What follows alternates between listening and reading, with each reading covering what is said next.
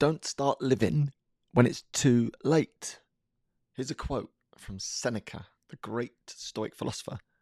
This space that has been granted to us rushes by so speedily and so swiftly that all save a very few find life at an end just when they are getting ready to live.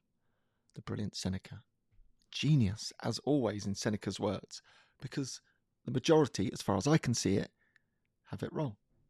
Here's what I wrote They're all waiting under the illusion at some point in the future everything will be perfect and they can live happily ever after.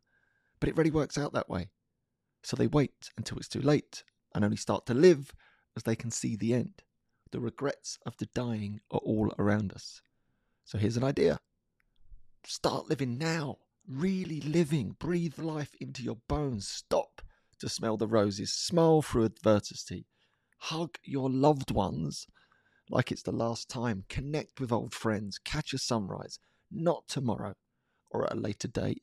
Do it today. That's the real message, I think, from this meditation. These meditations about our end or the fact that life is short and precious, they're not pessimistic. They're actually a signal, a sign to be joyous in the present and to live every moment as it as if it was your last. And very often these Stoic philosophers of Seneca and Epictetus and Marcus Aurelius, they lived in this really uncertain, unsettled world where actually death was very often just around the corner or exile. Life was short, life was cheap.